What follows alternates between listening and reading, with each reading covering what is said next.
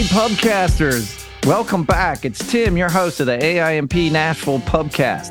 Welcome to our mashup episodes. This is where we ask our guests the same questions and share with you the best answers. Today's mashup is balance, where we ask our guests how they balance the creative and the business sides of their careers. Today's guest is Brad Kennard with Concord Music, and he shares his insights and challenges with growing staff and staying focused. Yeah, and I'll be honest, the past, you know, year has been incredibly challenging because of the growth of our roster and the growth of our staff. And, you know, I'd always dreamed of having a larger, more powerful staff as a as a, a publisher. And now that I have it, what I never realized is you're also working with, you know, multiple different personalities and passions and uh, you know, managing a team is challenging. It's it's it's amazing. And but but just keeping them focused and keeping them passionate and you know uh, keeping them from getting sidetracked by by any any disappointment or frustration is a challenge. So that's something that i feel like i was not prepared for when we grew so rapidly. Um, what i've had to do is i've had to to keep that going keep the management of that going but focus on don't forget the songwriters. And so tapping into and reconnecting, you know, a lot of the last year as I was hiring so many people, I was super busy trying to build the staff and I had very little time to sit down with songwriters. I felt it, they felt it, they voiced it.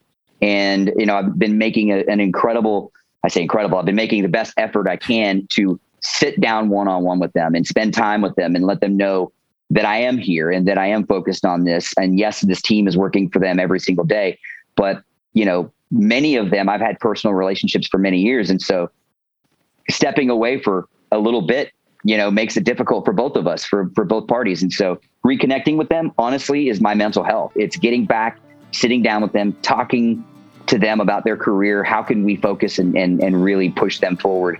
And that gives me kind of the drive to get back in the seat and do the job.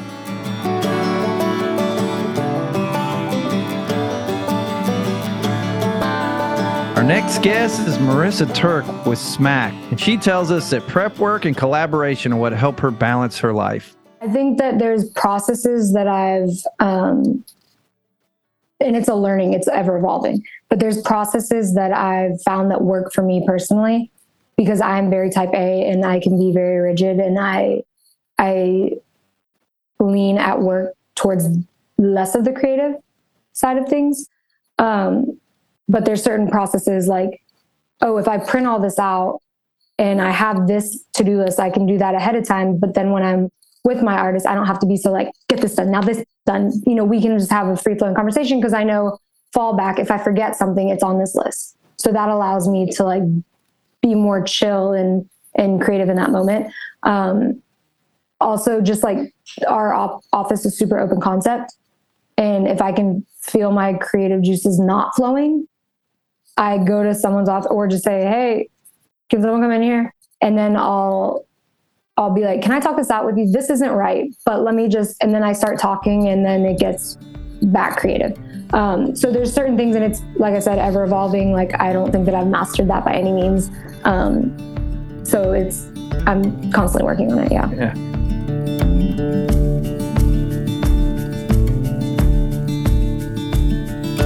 Our next guest is Mike Molinar with Big Machine Music, and he shares how being strategic helps him flow creatively. The fulfillment thing is probably the the hardest part. I, I don't know that I'm strategic in um, in thinking about it and how it fulfills me versus just how I have to address it. But I I, I think it's um, I think it's kind of breathing creative into the business and it's breathing the business into the creative as as you as you go. Um, because you can see the if you can put an actual strategy a business backbone or a skeleton to your creative plan then that helps you focus on where you need to go. Because you know we say this about artists right? And a, a, superstar artist is defined by their limitations um, because it tells you where you need to go. What is the strength that you need to lead with? And I think sometimes our, our writers are so incredibly talented, can do so much that you end up spreading your bets everywhere instead of really, you know, digging a tunnel and hitting the vein and, and being able to, to, you know, to, to blow that activity through. So I think staying the business part, you know, when it's infused into the creative helps you find focus and bring something to success in a boiling point. On the flip side, I think the, you know, when you're looking at the business and the numbers look cold and you, you know, you don't like the way they're going, I think you know taking a breath and standing back and putting creativity into the ten thousand foot view and saying, okay, well, this is informing us of what the the now is, but it's not the future. We can still create the future and we can still breathe. You know, what is the creative way? Like this is just, this is just a tool. Um, this isn't reality yet. And we can, we can figure out the path, you know, the cre- and it takes that creativity to come in to start, you know, thinking about the options um, of what you have moving forward and, and how you're going to respond. And next up, Shelby Yoder with Milk and Honey. And she reminds us to listen to music for fun to reignite our passion and creativity. I think that sometimes people can forget that on the business side, we are really creative as well. um, I like to say the psychology of a song starts with the person who had the idea to put the certain room together.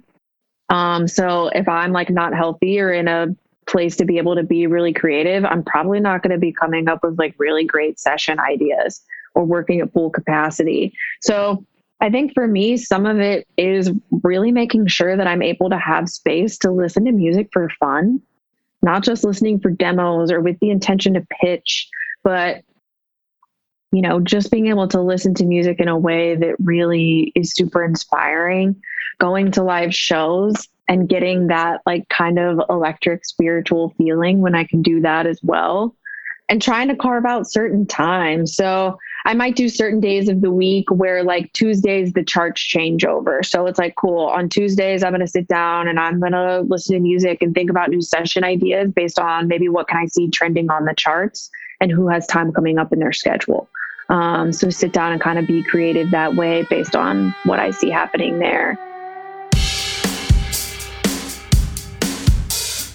The AIMP Nashville Pubcast is hosted by yours truly, Tim Hunze, executive producer Travis Myatt, producer Brandon Harrington, mixing and editing by Casey Porter.